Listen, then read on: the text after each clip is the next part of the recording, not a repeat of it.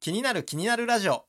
この番組はちょっとした気になるがあなたの人生を変えるかもしれないそんな思いを込めて世の中で起こっているいろんなことに興味を向けていく番組ですどうもまさやですどうもざわですはよよろろししくくおお願いします木曜日あと2日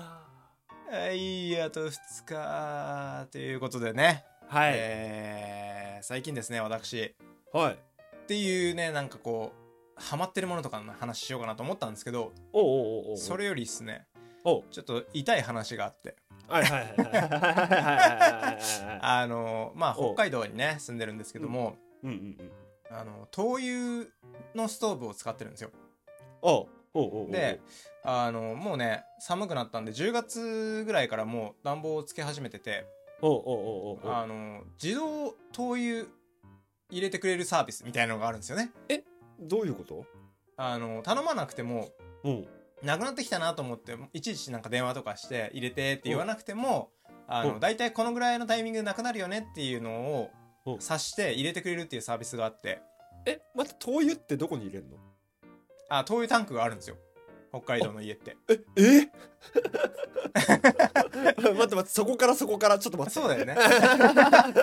そう北海道は寒いんでねあおうおうおのう基本的にやっぱり火をねこう炊かないとそのエアコンの暖房とかじゃ耐えられないんではいはいはいはいあの火がねもうメインになってくるんですけどもそうなってくるとその灯油が必要で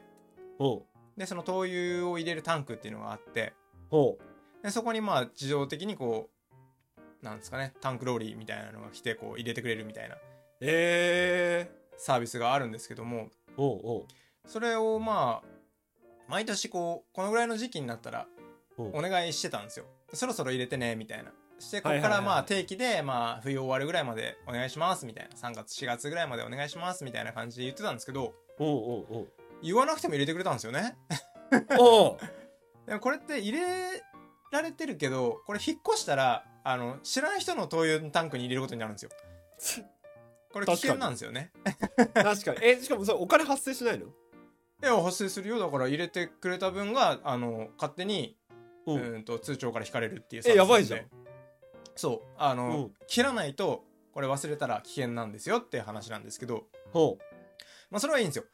まあ、入れてくれてありがとねって思ったんですけどほうほうその灯油のタンクってねみんな多分その関東の人は分かんないと思うんですけどほな90リッタータンクっていうやつがまあ大体そのついてるんですけどうはいはいはいはいあのマンションとかだとねうんそのなんか長細い、まあ、ドラム缶みたいな、あのドラえもんのあ違うなドラえもんちゃうわあれマンホール あれじゃないわえーっとまあ90リッターのね 待って待って90リッターのタンクがあるんですよ、はい、おうおう90リッターのタンクがあってその蓋がね上に乗っかってるんですよねおううん、でその蓋がねあの調子悪くてうまく閉まってなかったんですよはいそれをこう直そうと思ってうんなんたまたまねもう去年からぶっ壊れてたのにたまたまなぜかね先日、うあの直そうと思っちゃっておうあの足でこう引っ張りながら手でこうグイって伸ばしたりとかしてこう形を整えてたんですよ蓋の そしたらそれがバーンって外れておうあの爪が剥がれかけるっていうねええ痛いあのそれによってあの今右手の親指が負傷しておりましてあのパソコンを打つのがすごく大変っていう状況になっているというマサヤがお話しする 今回はマサヤハウスのお時間がやってまいりましたいやいやすご落といし無ど理やこりだろね落としどころ分からなくなって次のコーナーにつなげようとしてる今あそうなんですよはいはいやってきましたマサヤハウスのお時間がやってまいりましたねはい、はいということで、えー今回は、えー気にな るマサヤが気になるこのね右手の親指が痛いマサヤが気になるおうあのニュースをあのピックアップしたマはサヤハウスというのをねやっていきたいと思いまいす。はいということでじゃあいきますかタイトルコールはい、はい何でしたっけようこそあそうようこそね。はい、いいきましょうかはい、せーの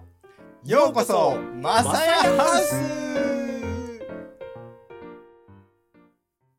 はい。はいということでね、あの、ちょっとね、真面目な話をしていこうかなと思うんですけども、うんまあ真面目って言ってもね、まあ、こんな話知ってるっていううー話なんですけども、うんうんうんえーメタバース。あはい。 すごいね。うん。すごいね。 これについてね、うんあの、ちょっと深掘りしていこうかなと思って、こんな話題を持ってきました。やっちまった ね、それ。ちょっと待って。あの、言わして。はいはい。ちょ、マサヤハウス始まったとこだけど言わして。は俺、いこの後さ、よく雑談コーナーって今やってるじゃん。おうそこで喋ろうと思ってたの。嘘でしょ あマジマジ。かぶりやったな。やったおーな。やってんねあでも俺はもう本当に雑談ベースで行こうとしてたから、あー多分いいマねサヤが喋った方がいいと思う。うん。うんああ、了解でうんうん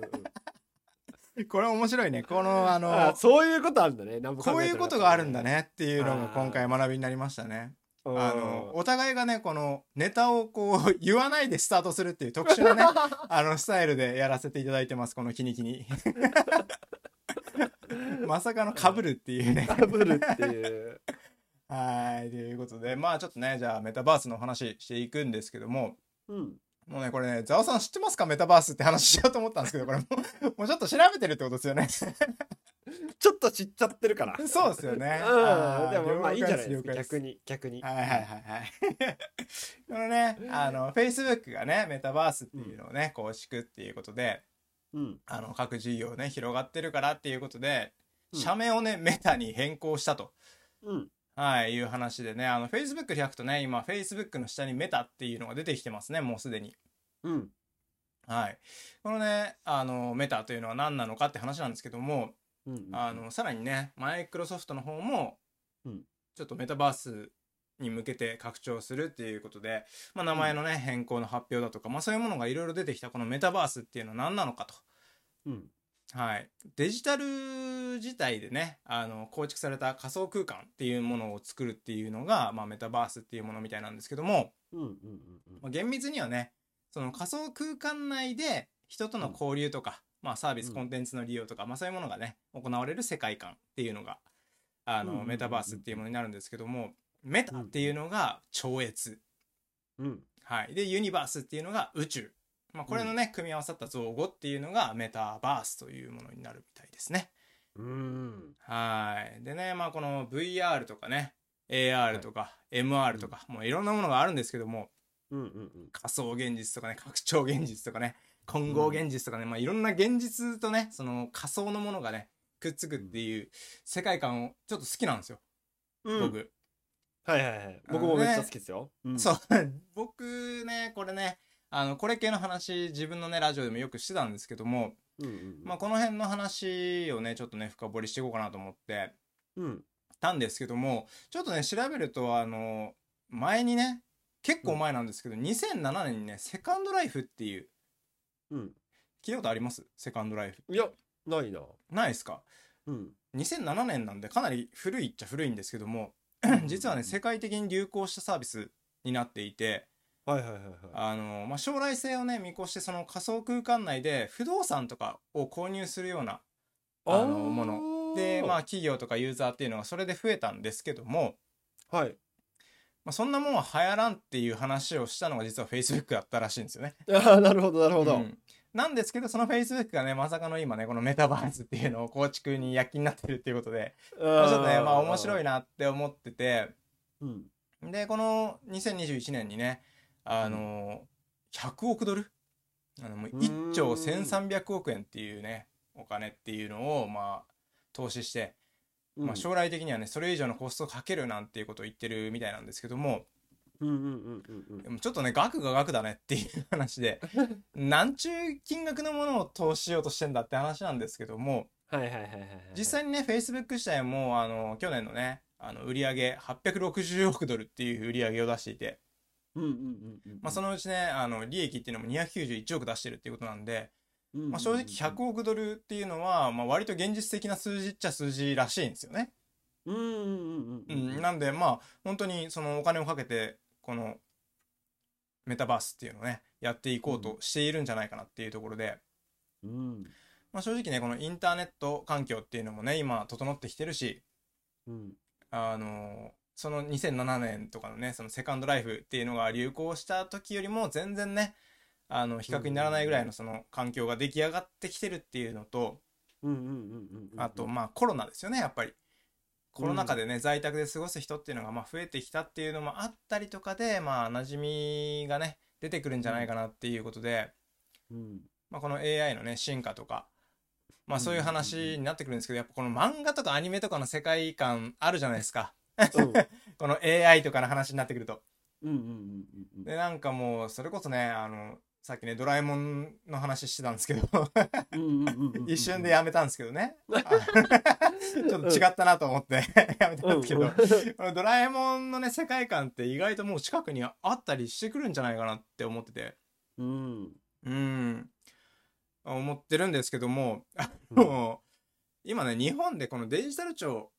ね、あの月曜日にもお話だと思うんですけども、うんデジタル庁がね創設されてっていうところもあって、で今月の、ね、16日にそのデジタル臨時、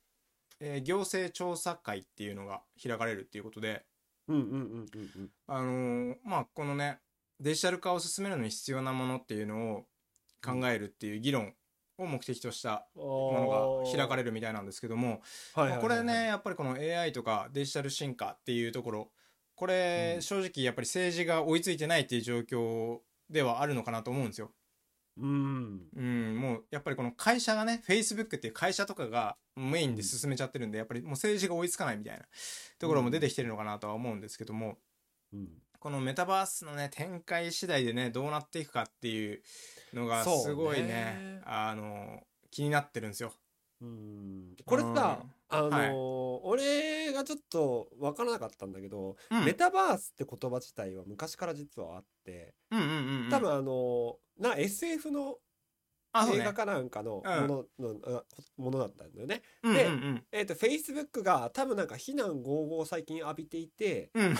で社名を変更したいっていうのともともと AR とかに興味があったからまそうあですねそれのことをメタバースと大々的にめ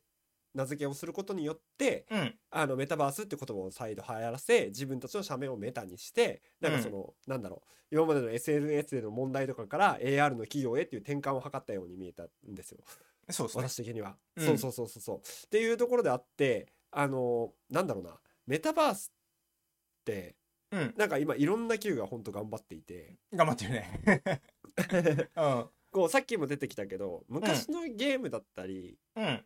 アニメの話がうん現実化していっているっていううん感じじゃない感覚的にそうそうなのよ。メガネをかけたらこうもう電子空間の感じそうのそイうメそーうジなんそでうしょそこういうのねうそこれこの発想ってさう。うんアニメが先なのかうんなんか技術者のその発想にアニメ側が真似したのか、ねえどっちなんだろう確かにねどっちなんだろうねうん、もしさうんその物語を作ってる人が夢を与えて、技術者がそれに向けて頑張ってるっていうことだとしたら、うんいそれってすごくないやすごいねすごいすごいっしょガンダムとかもそうじゃん、そうだね人型ロボットが生まれたわけじゃんそうだね多分、うんどっちが先なのか分かんないけどなんか夢を与えて動くどてっちなんだうろうねこれわからんね面白いいや面白いよだねってそうそうそうそ言ってさ、ううんで今後その仮想空間ってマサヤはどうなっていくと思仮想空間自体はでも本当にその仮想空間が今もう現実的になってきてるからううんよくね本当にそのニュースとかでも取り上げられてるしうん実際にそのゲームとかでもなんかね、うん前にも「キニキニ」でも話したと思うけどなんか仮想の渋谷とかさ、うんうんああいうものもできてきたりとかして、うんうんうんうんうんうんまあ、そこでもうちょっと楽しめたりとかもう行かなくても楽しめるような状況が生まれてきたりとかうんうんうんうんうんでもなんかこうその先に見えるものって何なのかなって思った時にうんなんかよく昔そのなんだろう AI とかそういうものの発達って危険なんじゃないみたいな話がかなり前にはあったと思うんですけど、うんうんうんうんまあ、それによって人が動かなくなってなんかもう椅子に座っただけの人間が誕生するみたいな そういうのもあったりしたんでうんまあね体をねちゃんと動かさないとそれはそれでね人間の対価にもなれる可能性もあまるとあかまあねまあまあ確かに、うんでもやっぱりこうこの仮想空間自体は今うん絶対もっともっとこれ発達するんじゃないかなと思っててうん思ってます。なるほどね、 うん、それでいくと多分その仮想空間で使用されるものってうん、えーっと多分月曜日にお話しした NFT だと思うんですよそうですねもうこれ繋がってんなと思って確かにまさにだね NFT、まさにだよ NFT だから仮想空間でさ、うんまあ、要は今後ポケモンバトルとかできるかもしれないわけじゃできるよね多分ねんメガネかけた状態「いけ!」っつってうピんカチュウ言うてでそのピカチュウは自分固有のものでコピーできないものにするためには NFT 化するしかないってそうなんだよね面白いねそうなってくると面白いねおしゃれもそうだしさうんうんっていうこの技術たちが多分つながっていくんだろうなっていうのとでさっきまさに今後どうなっていくと思うってちょっと聞いたのにはちょっと理由があってうんうんうんさっきあのもともとその物語がつく夢を作ってそれを実現するのが技術家なのかもしれないとはいはいいうはい話をしたと思うんだけどうんだからマサヤが今こうなったらいいなって思うことって多うん分起こるんだよ今後はいはいはいはいはいはいだから現実的にこういう風になっていくんだろうねっていうのじゃなくてマサヤ的にどうなったらいい楽しいと思う世の中この仮想現実がああなるほどねうんどうなったら楽しいか夢膨らむなそうだ よえなんかエッチな想像を一回今抜きにしようああ、そうですか。そういう番組でしたっけあれちょっとか。いやあのあのねそう先月曜の信長とか多分そういう発想しかしないかめっちゃディスるやん、信長。ら俺の NFT とか言って俺の NFT やばい な。あーうんそうっすね。なんだろうね。逆にザオはどんな感じのものがって思ってんですかいや思いつかなくておおそういうことう あ、それで振った感じんなるほどね。うん、いや、で思いも、つかなくてさそう、思いつかだなっいってていうよりよくやこってる人間だよ、う、いや、今まあね、確かにうん、なんか現実とやっぱりでも、ね難しいねその違いそれこそだってさキャンプはやっぱりその行ってその感じたいものがあるじゃないうん、でもさその仮想空間でもやろうと思えばできるじゃない そこなんだよね、でもさ感じれるものが違うじゃないうんそのさその実際にその自然のさ状況に体を置くのとうん意識だけ置くっていうのうっん、てやっぱり違うのかなって思っちゃったりとか違うよねやっぱ仮想空間って多分視界、そう視界なんだようん体感とちょっとまた違ってくるんだなと思うんだよねうん、うん。だからこうなんだろうな五感のうちの一個にしか多分刺激がいかないうん。んだよね、うんそこでどこまで楽しめるのかなっていうとやっぱり現実の方が全部使えるわけだから楽しみが大きいなって思って、仮想通空間っていうものに全てがシフトするとは思えないんだよ。全てはいかないんじゃないかなとは思う。うん俺もっ確かてなにっ。たら、うん仮想空間の役割ってどういうものなんだろうっていうふうになってきた時にうん。簡易的な楽しみを与えるものか、うん。ないしは、えーっと仕事でうまく使うか。うん。まあ、かえビデオチャットとかが、うん本当にその場の会議の席にいるような感じで行われてできるようになるうん。だろうと表情とかがもっと分かりやすいリアルタイムでうん。いけるようになるだろうっていうぐらいしか使い道が実はないんじゃないかっていう。あー。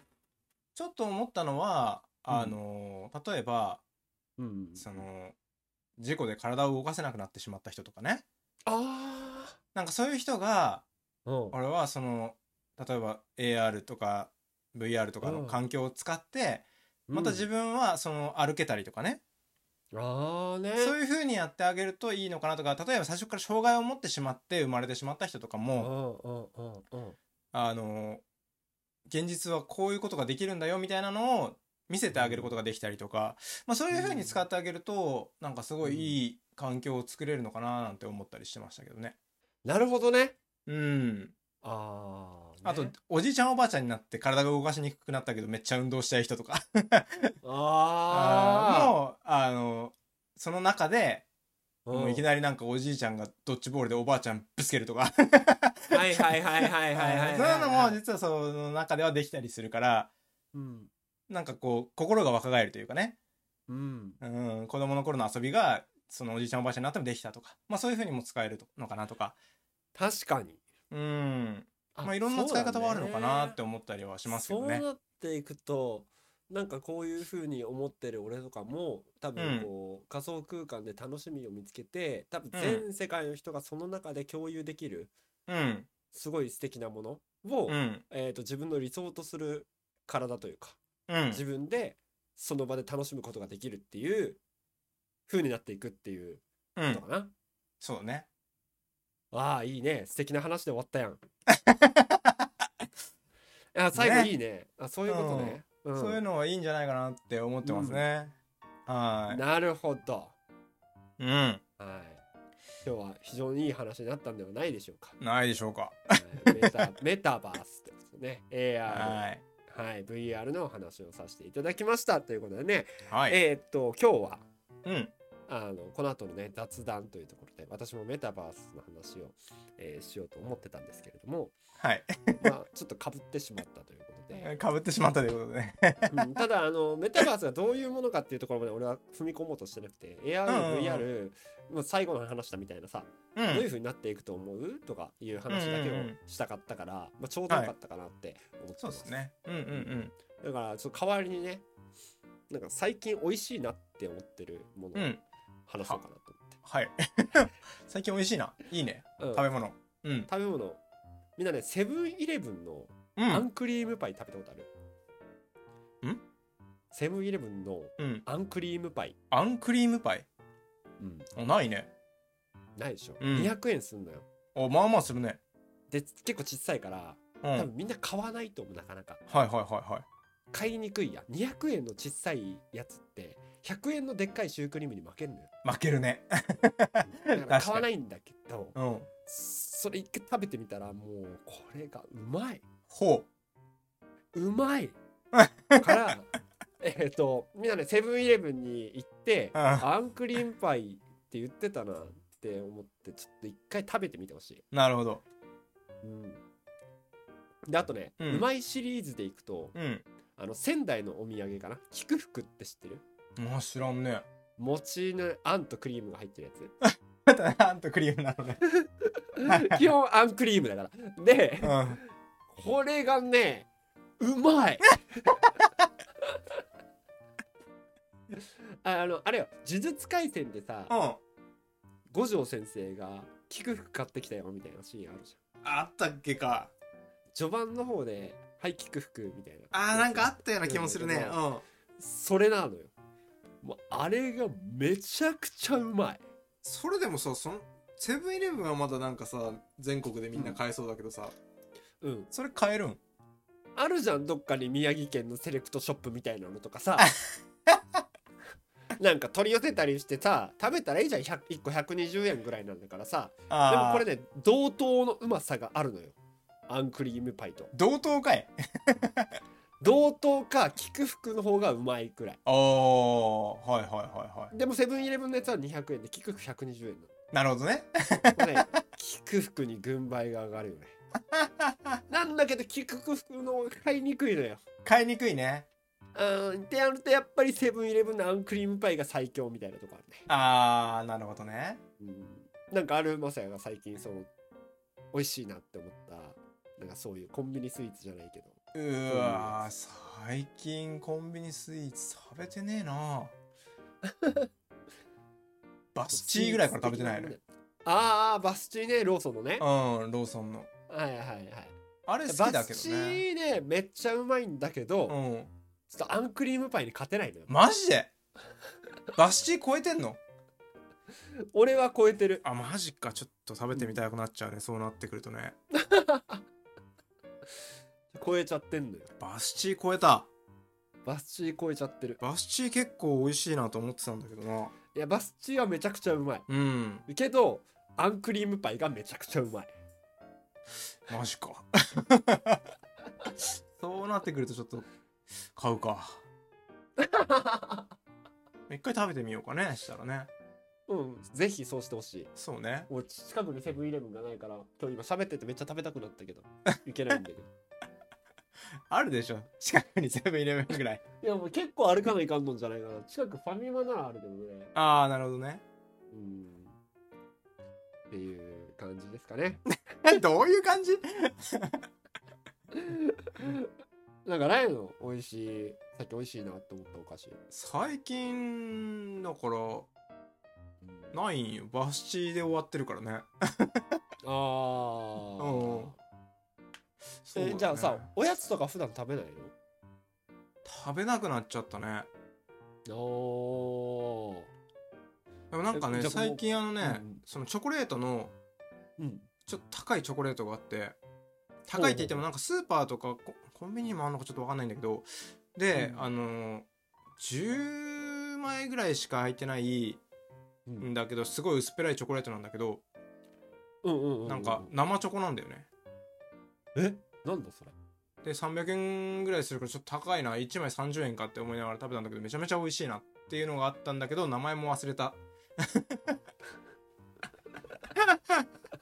名前も忘れちまったからちょっと何とも言えないんですあけどあれねあれね俺もなんか全然それで分かんないからもう全然分か んないわ何も伝わらないわラジオじゃそうだよね。そうなのちょよ。っと一生懸命今調べようと頑張ってはいるん だが300円ぐらいの生チョコなんだけど。なはいそんな感じで皆さんね。これが何なのか分かったらコメントや、えーそれからレターの方いただけたらと思いますはい。ではいあのメインでね一応あのあっちかなえっ、とどっち全然出てこないわ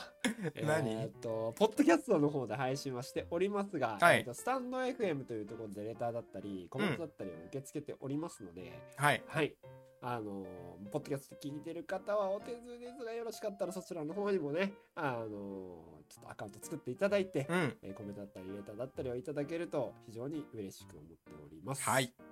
はい。まあ、今後いろいろ考えていきますので、Google のフォームとかね、うん。そうあだね。れありだなって思ったよね。うん。そう。まあ、他のラジオ配信やってる方の真似なんですけど、 これはなんかすごいいいなって思ったんで、ちょっと検討していきたいなと思っております。はいということで。はい、本日はどうもありがとうございました。ありがとうございました来週もよくまた見てください。聞いてくださいね。せー。聞いてください。もう、せーのって言おうと思っ たのに、そうやって人の、人のね、あ上げ足ばっかり。り取ってから。はい、せーの。バイババイーイ